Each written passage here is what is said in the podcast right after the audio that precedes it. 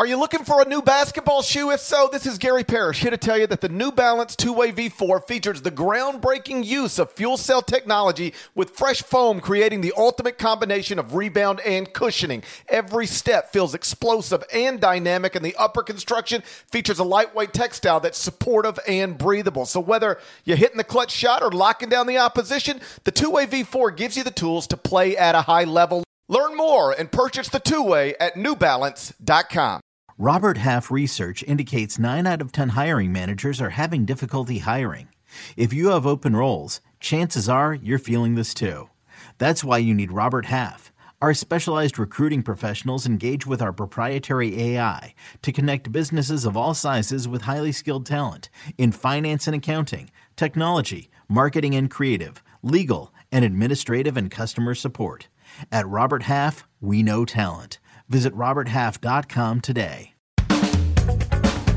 Hey there, it's Gary Parrish. Welcome back to the CBS Sports Eye on College Basketball Podcast, where we sometimes discuss camel fighting, dodo birds, and leaky black. Matt Norlander is here with me. If you're watching on YouTube, please smash that like button like you're Brandon Davies. You have consent while you're smashing let me once again remind you what we got going on over a 10 week span. It's called the Summer Shoot Around. It's a series during which we're going to focus on 20 notable teams over a span of 10 weeks, two per week, 20 teams in 10 weeks. And we're doing the schools in alphabetical order. So we've already knocked out Alabama, Arizona, Arkansas, Auburn, and Baylor. Now we turn our attention to Creighton. The Blue Jays went 23 and 12 last season, finished fourth in the Big East standings, got a nine seed in the NCAA tournament, then lost to the eventual national champion, Kansas, in the round of 32. From that team, Creighton lost Ryan Hawkins, Alex O'Connell, so two of the top three scorers, but the Blue Jays are bringing back Ryan Kalkbrenner, Ryan Nembhard, Arthur Kaluma, Trey Alexander, four of the top six scores. They're also adding South Dakota State transfer Baylor Scheierman. I've got Creighton ranked 11th in the CBS Sports Top 25 and one. We'll see what Deadleg thinks of Greg McDermott's Blue Jays next. But first, a word from our sponsors. When you need mealtime inspiration, it's worth shopping Kroger, where you'll find over 30,000 mouthwatering choices that excite your inner foodie. And no matter what tasty choice you make, you'll enjoy our everyday low prices, plus extra ways to save, like digital coupons worth over $600 each week. You can also save up to $1 off per gallon at the pump with fuel points. More savings and more inspiring flavors make shopping Kroger worth it every time. Kroger, fresh for everyone. Fuel restrictions apply. All right, Deadleg. I got Creighton ranked 11th in the top 25 and one. That makes the Blue Jays my pick to win the Big East. Where you at on Creighton as a legitimate Final Four contender? Well, let's go with the trivia time right off the bat before I answer that. All right, trivia time. You ready for it? Ready. I'm always ready. All right. Let's see if you can get this within. See, you might know it. You did your research, so I know you're you're checking in on various sources, including Wikipedia. So maybe you stumbled upon this and it's sitting there in the recesses of your brain. Let's see if you can get this within 30 victories. Mm-hmm. Uh, 30 North, 30 South, it counts as a win. Otherwise, you're out. How many total career wins for Greg McDermott do you think? Oh, I have not looked that up. Um, career wins, Greg McDermott. Yep. Ugh. I, I can I, say uh, he started in 1994 at Wayne State in, in Division Two. So this counts to his overall tally here. I, I, I'm, I have no context for what this could be. I'm going to say 450. You're, you know, you're in the, you're in the ballpark, but, uh, but that is an eh 556 and 332. Greg McDermott's won 556 games in his career. He's a bit more accomplished than he probably gets credit for. At Creighton, he's 276 and 137. That's a 668 win percentage.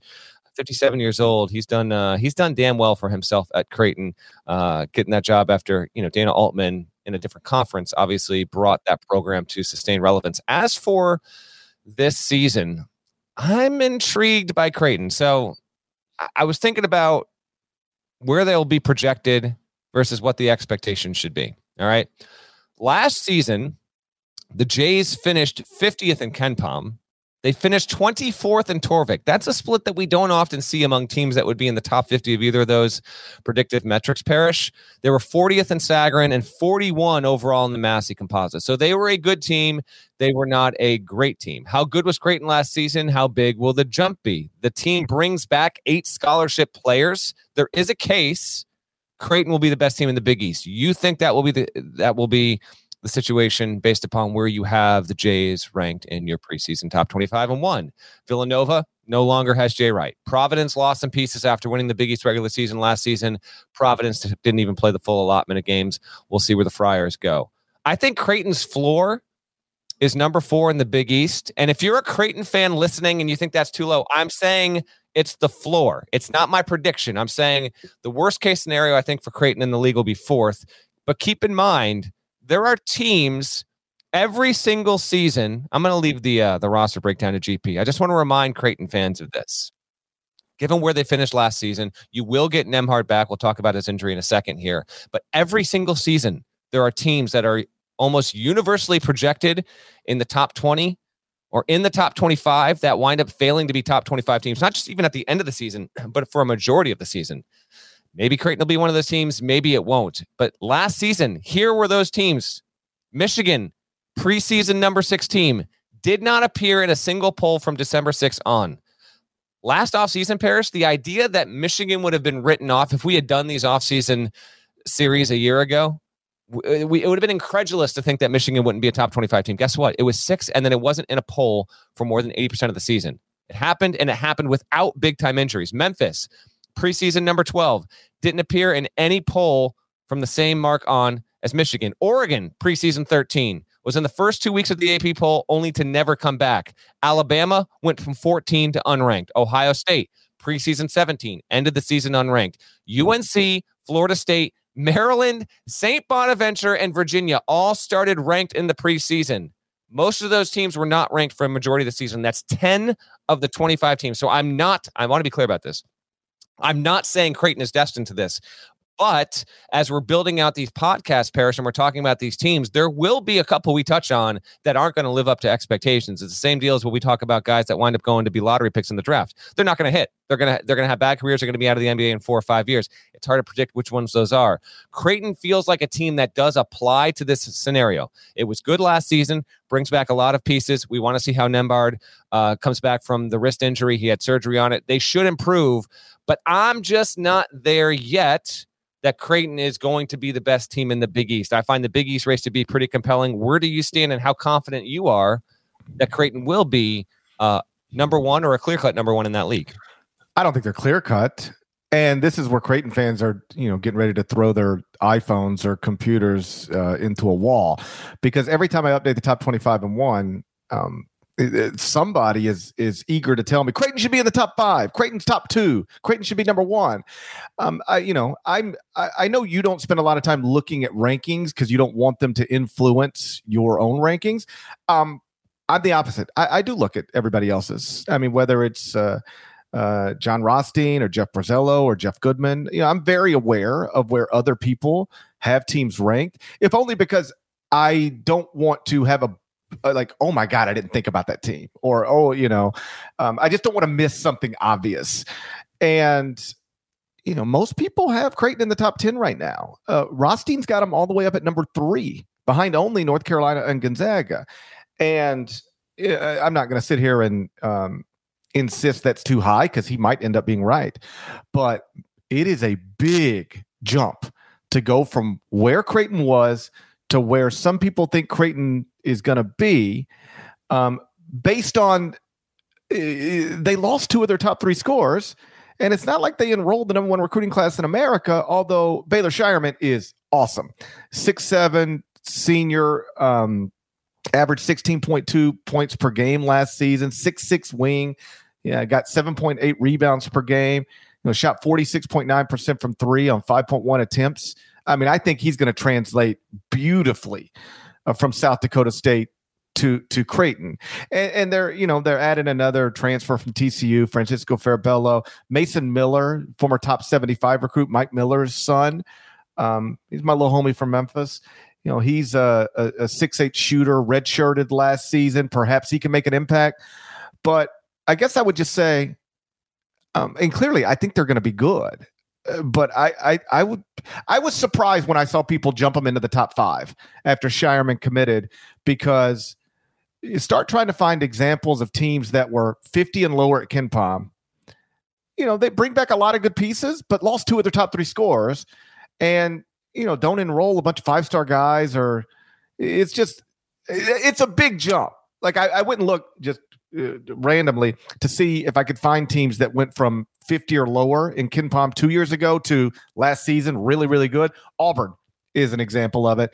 Uh, they were 60th at KenPom in 2021 and then finished 12th in 2022. But they added two first round NBA draft picks. Yeah, you know, they added two first round NBA draft picks.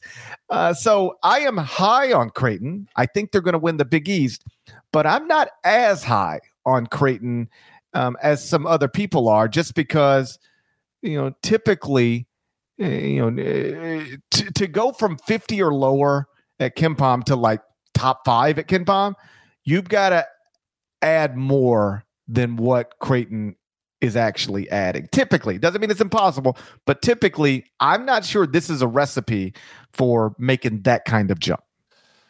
Yeah, and again, Creighton fans, we we like your team a lot. I, I don't want listen when you when you especially if you're like a Creighton fan and you know, and I'm gonna get to this in just a second. You know how good uh, or consistent your team has been, and you're thinking maybe you know this is this is the kind of year where we're going in and we should be getting more buzz and hype than maybe ever. There's something to that, but I'm just saying. I have a tendency to want to push back on one or two or three projected league winners in a preseason because it doesn't always work out like that. I feel like Creighton might be that situation. My starting five projection would be Kalkbrenner at the five, Arthur Kaluma at the four, Scheierman at the three, Trey Alexander at the two, and then Ryan Nembhard at the one. I will give the program and McDermott a ton of credit for this.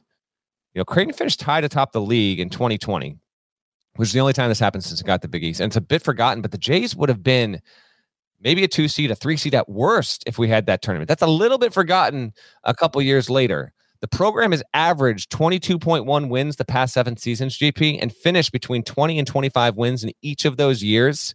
So it has been steady, steady, steady, steady for the most part without having an NCAA tournament caliber team in just uh, two of those seven seasons. So five of the seven seasons, Creighton's been good enough to get to the NCAA tournament, and I'd say they overperformed expectations for relative to what they were heading into last season. So if anything, I think Creighton's a tad undervalued nationally for how reliable it's become. And remember, this stretch I'm talking about, 22.1 wins over the past seven seasons, that is the post Doug McDermott years. Okay, so they've done a really, really good job. Non conference schedule wise, they've got Texas Tech and Maui. The Maui bracket uh, was officially released on Monday. You want to talk about a crazy, crazy contrast in styles. Creighton versus Texas Tech is awesome. And then they'll either play, that's one where for your tournament seeding, like you want to beat Texas Tech, not just because it'll be a good win, but if you win, you get a crack at Arkansas. If you lose, you'll play a Louisville team that's not projected to be an NCAA tournament team in the first season under Kenny Payne. Um, so it's weird to me that Texas Tech, Creighton, and Arkansas are in the top half of that bracket, but whatever. On the bottom half, you've got the likes of Ohio State, uh, San Diego State, Arizona, and Cincinnati. So we'll see. They also have Creighton does. They're at Texas December 1st. That's the Big East Big 12 series, which got officially announced on Monday as well. Uh, so that's a wonderful game. Wonderful game. They'll host Nebraska. Those two schools play annually, of course. And then they are playing uh, BYU and Arizona State in Las Vegas in December. All told, all told, Parrish, that's a pretty presentable non-conference schedule to me, uh, given what Creighton is, what they're expecting to be. I think that's that's that's pretty good. And the and the program, big picture, has been able to sustain itself well after enduring. This gets a little bit lost as well. You know, Creighton was subject to a significant NCAA investigation following the FBI probe, where one of McDermott's former assistants, I mean, I watched the video, was was on camera accepting money. Um, in, in, you know in an effort to uh, to steer prospects and players to Christian Dawkins's uh, agency at that point. Uh, they didn't realize they were uh, you know on the take from the FBI, but McDermott you know kept his job. Creighton uh, endured some sanctions, but it has not put the program um, behind the eight ball. They've been able to to maintain it, and now they've got they've got a fun, talented team, and yes, uh, a team that should be considered as likely as any other to win the Big East. The game at Texas that'll be in Texas' new arena, right? Yes. Yeah. So that'll be fun. Um, and Creighton, it should be noted, has an incredible home court advantage uh, as well. Um, Probably I, a top five arena GP I have not been to that I want to experience. I've heard this, uh, like pro style. You can speak to it, but pro style arena, great home court. Uh, I definitely maybe this will be the season I get out there. I've always wanted to go there, but uh, but you're speaking something that I've heard a lot of frankly, media people and coaches talk about before. Yeah, um, I was there for Doug McDermott's senior night, um, where he went off, and it was obviously sold out. Uh, The game was on CBS Sports Network. It was Creighton Providence, I, I believe, and it was just funny. I was at the Providence shoot around that day, and they they spent an hour talking about what they were going to, and then McDermott just came out, and it was like this. And, when, and so when he gets the ball here, we're going to do this, and it just didn't matter. He got, he got the ball and did whatever he wanted. It that was of, and I, like like I could probably tell by my lack of hair and wrinkles.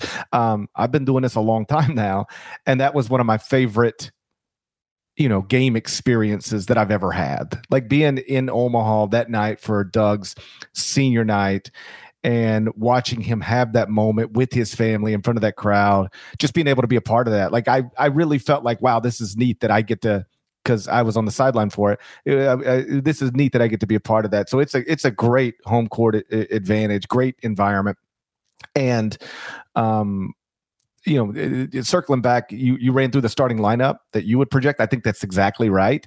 And if you want me to argue the hey, maybe Creighton's going to be better than I think they're going to be, and I. I can't stress this enough. I think they're going to be good. I've got them 11th in the country. I've got them projected to win the Big East, but maybe they'll be even better than that. They are going to start theoretically four players who averaged double digits in points last season for an NCAA tournament team. How many teams are doing that? Yeah.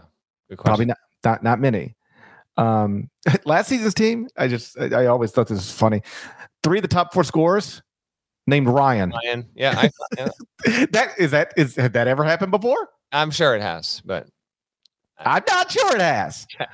I'm sure there's a D3 team somewhere that had three of his top four scorers named Ryan. I'm, in fact, I'm almost positive that's how about never happened at the power conference level? there. I doubt it. Um, just uh, poking through the numbers a little bit. You know, Greg is one of the great offensive coaches in in the country, and Creighton has traditionally been very good offensively. They weren't last season. Um, 112th in offensive efficiency, actually better defensively, 19th in, in defensive efficiency. Now, Baylor Scheierman, I think, can fix a lot of that. Um, I, I can't overstate how um, how impactful I think he's going to be. Um, and then, you know, assuming you get Ryan Nembhard back good as new, he's, you know, eh, he's the one, they broke his wrist in, in February um, in the middle of a game. And I remember watching that and he knew immediately. Like, I, I- can't remember exactly what he said, but like you could lip read Yeah. and it was like it's broke. I, it was something like it's broken. It's it, you. He knew immediately something was bad, wrong, and then he had the season-ending wrist surgery. Um, but, but I'm, assuming he'll be back good as new, and, and so if he is, you know, eh, eh, they, they they've got a roster of of of guys who, um, you know, eh, have a chance to to do something special. And by special, I mean yes, theoret- maybe take Creighton to its first Final Four. Like Creighton is now one of the great programs in the country that has not yet been to a Final Four. I think they've made one Elite Eight like a million years ago, but you know, only been to a handful of Sweet 16s, one Elite Eight, no Final Fours. Um, there's a chance on paper that this could go down as the most accomplished team in Creighton basketball history. How about that? Let's set the bar there. When Hmm. it's all over with, is this the most accomplished team in Creighton basketball history? McDermott team, that same team you saw in Omaha, I want to say they got knocked out of the second round. I feel like they lost in the second round. You want to fact check me on that, GP? Second round NCAA tournament. No, uh, I- get bounced by Baylor. Have, I we done, have we done back-to-back pods on Baylor and Creighton? And Baylor was the team that knocked out Creighton in the second round, of I don't. Um, I 2014 tournament. you got it right. It is 2014 NCAA tournament. Beat Louisiana Lafayette in the first round, and then lost to Baylor. Woo, I remember it being bad. I think I might have been there. 85 55. I love how you can't remember. I might have been there. I think I might have been there, but I'm not sure. Uh, that's too funny. By the way, um, I'm almost positive. You just said Louisiana Lafayette. I'm almost positive uh, that game had two future pros because I believe that was Elfrid Payton's Louisiana Lafayette team, which they're now just Louisiana. But at the time, they were Louisiana Lafayette. Um, I'm I, I I'm 90 percent sure. Uh, Elfrid, Elfrid, Payton was on that team. Bada bang. Here we go. Um, a quick on Nembhard. Uh, I love his. If I assume he's going to return well from a wrist injury. Um, in fact, Ryan Nembhard and I have this in common. We both have broken our wrist and had surgery on our wrist playing basketball. Granted, the situations were drastically different. Also Uh, broke my wrist Doing what? riding a bicycle. Okay. Oh yeah, we we've shared this one on the on the pod before. Coincidentally, I woke up from the anesthesia while they were resetting my arm. yeah, that's horrendous. Oh, oh, horrendous. Horrendous. These two bones right here. Uh, if you do have two, this is the way I remember it. Um, there's bones here, and when you hear somebody broke their wrist, it- it's not usually broken Yeah. hundred percent.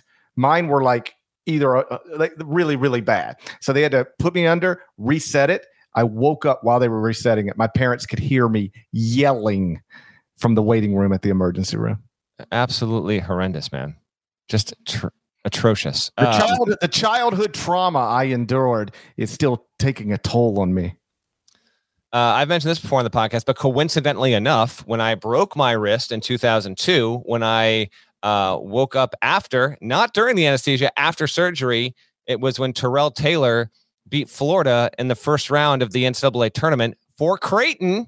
I was half awake and barely remember that, but uh, sure enough, that's it. As for Ryan Nembhard, I love his outlook. Last season, he averaged 11.3 points, 3.1 boards, 4.4 assists on 40.4 shooting overall from the field.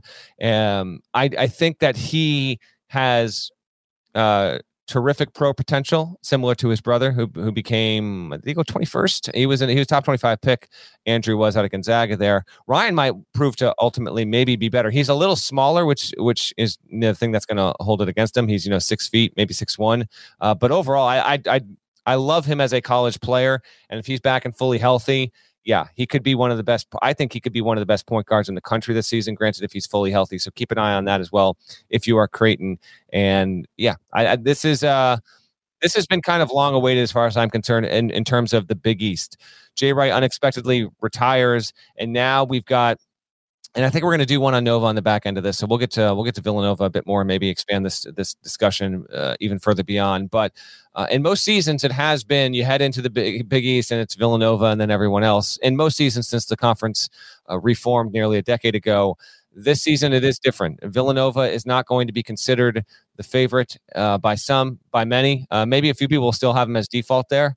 Uh, I would resist that. And you could have Creighton, Nova, UConn, Providence, all in that all in that conversation there. I'm in, I'm interested to see, and I and I like the fact that the Big East finally has a little bit of at least projected change at the top of the league. If Creighton plays the way we think it will, yes, Creighton will win. Uh, will win the league, and in doing so, history shows. Now, this is granted, GP. This has been Villanova, but if you win the Big East, uh, you're looking at either a one or two or a three seed uh, at minimum. And if that were the case, yes, to come uh, all the way around in your your question, uh, put me down for put me down for 57% that this is uh, the most accomplished and best year in Creighton men's basketball history. Okay, we'll see. Shouts to Devin Downey. Shouts to Chester, South Carolina. Shouts to Huck and Larnell. Thank you guys once again for listening. Eye on College Basketball Podcast. If you're not subscribed, please go subscribe anywhere you subscribe to podcasts, including Apple Podcasts and Spotify. At Apple, five stars, nice review. Type some words. There's more of us than there are of them. If you haven't subscribed to the YouTube channel yet, please do that as well. And we will continue our summer shoot around series next week. The next two schools we'll be focusing on Duke and Gonzaga. We'll have another episode in between then. So just keep checking. We'll be back real soon. Till then, take care.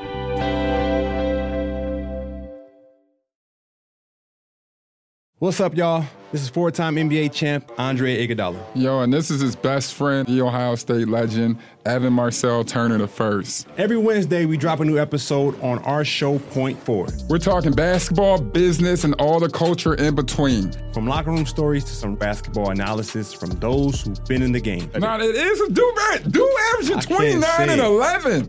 God, what it take to be an all-star? A win. Subscribe to Point Forward, the podcast, so you don't miss a thing.